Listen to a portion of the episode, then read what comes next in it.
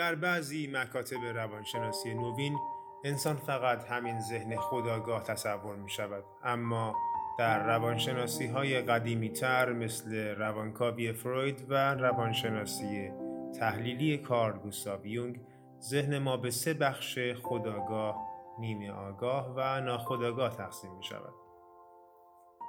البته روانکاوی فروید در همین نقطه باقی میماند اما در روانشناسی تحلیلی یونگ حتی از این هم یک گام فراتر می‌گذاریم و به یک ناخودآگاه جمعی می‌رسیم که همه انسانها را به هم مرتبط می کند. یونگ معتقد بود که همه رویاها و نماد پردازی هایی که انسانها با آن مواجه می شوند از همین ناخودآگاه جمعی نشد می گیرد. همچنین او معتقد بود که ما همانطور که یک سری خصوصیات را از طریق ژنهایمان از اجدادمان به ارث می‌بریم یک سری خصوصیات روحی و اخلاقی و امیال و حتی ترس ها را از ناخداگاه جمعی که محصول تجارب نیاکانمان در تمام اعثار است به ارث می‌بریم. او همچنین برای این ناخداگاه جمعی ساکنینی تحت عنوان کهن الگو قائل همه ما نام زمیر ناخداگاه را شنیده ایم. در دوران تحصیل و زندگی شاید مطلب پراکنده ای در موردش خوانده باشید یا اینکه فقط بدانید در مغز هر انسانی چنین چیزی وجود دارد. اما معمولا ما نمی‌دانیم که زمیر ناخودآگاه دقیقا چیست. چه کاری انجام می دهد و یا چطور باید آن را مدیریت کرد.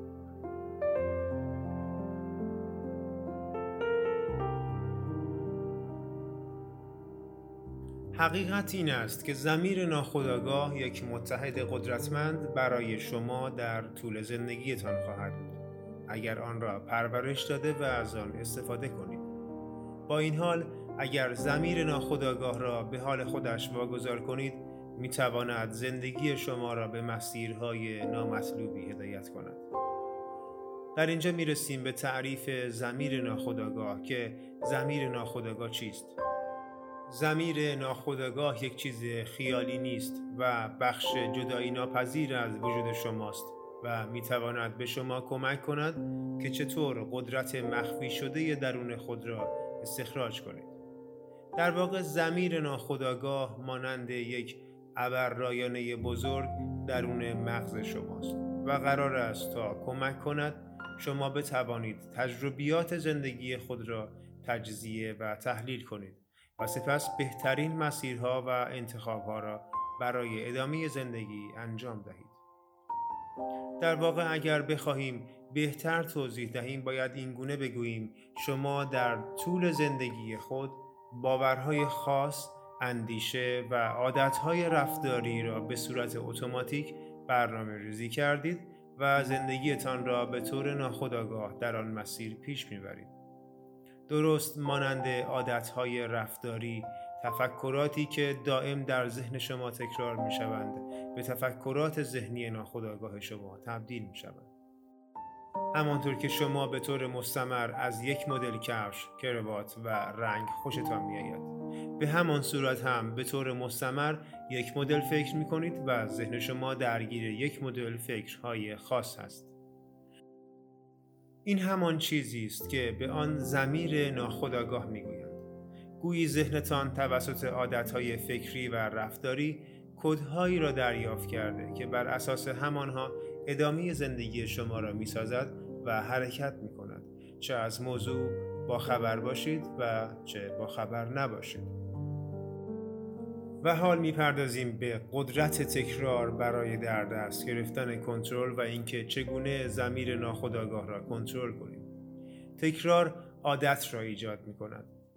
این عادت های ذهنی با نظرات و حرف هایی که از جهان پیرامون و افرادی که برای شما مهم هستند شنیده اید ترکیب می شوند.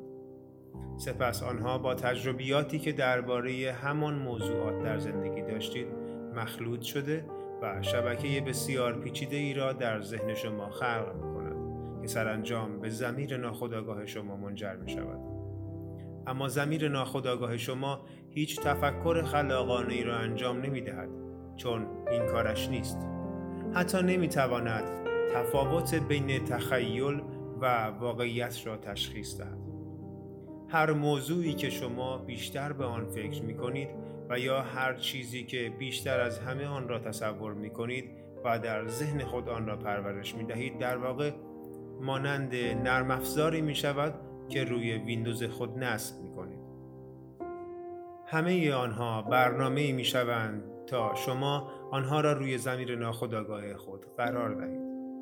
پس متوجه شدیم که کار زمیر ناخودآگاه ذخیره کردن، سازماندهی و تفسیر داده هایی است که از طریق تفکر وارد ذهن خود می کنید. در مرحله بعد زمیر ناخودآگاه کمک می کند تا شما مسیر زندگی خود را به سمت چیزهایی ببرید که بیشتر به آن فکر می کنید و در ذهنتان تصور می کنید. در واقع شما را به سمت آنها جذب می کند. در اینجا شما را با نکته مهمی درباره زمیر ناخودآگاه آشنا می کنم. بحث های زیادی درباره قانون جذب و غیره در مجامع مختلف از جمله در میان روشنفکران و حتی مردم معمولی که می‌خواهند به آرزوهایشان برسند می شود. آنها به غلط موضوع را دریافتند. مردم فکر می کنند قانون جذب اینگونه کار می کند که اگر به هر چیزی فکر کنند مثل آهنربا جهان آن چیز را تقدیمشان خواهد کرد. چنین چیزی وجود ندارد. در واقع اصل موضوع این است که زمانی که شما دائما چیزی را تصور کنید و به آن فکر کنید این موضوع در ذهن شما وارد شده و به بخش مهمی از زمیر ناخودآگاه شما تبدیل می شود. حالا زمیر ناخودآگاه مأموریت پیدا می کند که شما را به سمت آن چیز سوق دهد. حتی بدون اینکه شما برنامه ریزی خاصی برای آن انجام دهید حالا اگر فرد هوشمندی باشید از این قدرت زمیر ناخودآگاه برای رفتن به سمت هدف و به دست آوردن آن استفاده خواهید کرد مشکل ما در زمیر ناخودآگاه زمانی رخ می دهد که برنامه نویسی معیوبی برای آن انجام می دهیم. به عنوان مثال زمانی که دائم به خودمان می‌گوییم نمی‌توانیم این کار را انجام دهیم من از پس این کار بر نمیآیم و یا من موفق نمی‌شوم وقتی شما چنین جملاتی را دائم تکرار می کنید بدون اینکه متوجه شوید به نقطه ای می رسید که کلمات به باورهای عمیق در ناخودآگاه ذهن شما تبدیل می شوند.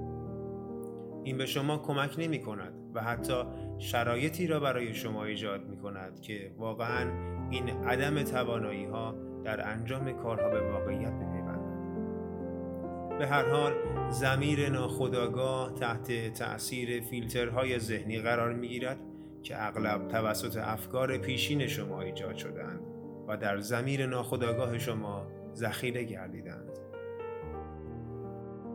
زمیر ناخودآگاه مانند یک کامپیوتر است و داده ها را می گیرد. او یک قاضی نیست که قضاوت کند. شما می توانید این کار را انجام دهید و یا نمی توانید. در واقع وقتی یک موقعیت به وجود می آید بر اساس داده های قبلی به شما جواب می دهد. وقتی شما از قبل به خودتان تلقین کرده باشید که شما نمی توانید شنا کنید اگر باز هم در موقعیت شنا قرار بگیرید زمیر ناخداگاه فوری می‌گوید شما نمی‌توانید شنا کنید. او به شما نمی‌گوید که شما با تمرین می توانید شنا کنید. این در واقع مشکل اصلی در زمیر ناخداگاه است. اما اگر شما یاد بگیرید که به زمیر ناخداگاه خود مسلط باشید و آن را تحت تأثیر تفکرات، تصورات و تکرارهای خوب قرار دهید از آن سمت خروجی که به شما می دهد سرشار از راه های درست و نتایج مثبت است. در واقع زمانی که شما کنترل کاملی روی زمیر ناخودآگاه خود داشته باشید می توانید به بهترین شکل ممکن در مسیری که دوست دارید حرکت کنید. زمیر ناخودآگاهمان هیچ شوخی با ما ندارد. نمی تواند تفاوت میان واقعیت و خیال را بفهمد. در نتیجه هرچه که ما مکررن به آن فکر می کنیم در زندگیمان نقش خواهد بست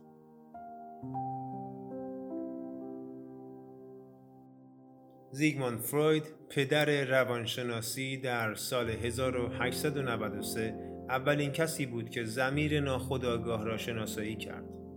فروید می گفت زمیر ناخودآگاه یک همکار بی صداست که در همه کارها تفکرات و عقاید با ما شریک است. او فکر می کرد که زمیر ناخودآگاه مخزنی است که فکرها، عقاید و رفتارهای ما که تکرار می شوند در ذهن ما درون آن قرار دارند. از آن پس دیگر محققان و دانشمندان شروع به کار روی نظریه فروید کردند و هر کدام تعریف خود را از زمیر ناخودآگاه مطرح نمودند. به هر حال جدا از بحث های مختلف دانشمندان مهم این بود که همه در وجود و مدل کار کرده زمیر ناخودآگاه اتفاق نظر داشتند. مغز و ذهن انسان مانند یک کوه یخ شناخته می شود. در حالی که چشم انسان قسمت بالای این کوه عظیم را می بیند. اما بخش اصلی و بزرگتر آن در زیر آب است و دیده نمی شود. به همین دلیل است که مردم فکر می کنند ما تنها از بخشی از مغز خود استفاده می کنیم و بخش اصلی آن بلا استفاده است. این تعریف البته تا حدی غلط است. انسان از تمام بخش های مغز خود به طور کامل استفاده می کند. اما میزان استفاده از آن و تسلطی که روی آن دارد بسیار ناچیز است. به هر حال ماجرا درباره زمیر ناخودآگاه فرق می کند. خوشبختانه زمیر ناخودآگاه قابل دسترسی، آموزش و تمرین است. یعنی ما می توانیم با روش های درست زمیر ناخودآگاه خود را تمرین دهیم تا در نهایت به آن شکلی که ما انتظارش را داریم در بیاید. کلید رسیدن به غیر ممکنها در قدرت ذهن و آموزش زمیر ناخودآگاه است. ما شما را با زمیر ناخودآگاه و اینکه چه نقشی در زندگیمان دارد آشنا کردیم. تا به شما بگوییم که چگونه از این قدرت شگفت انگیز به نفع خودمان استفاده کنیم. از اینکه با ما همراه هستید سپاس گذاریم و شما را به خالق عشق و زیبایی ها می سپاریم سرشار از عشق و آگاهی باشید.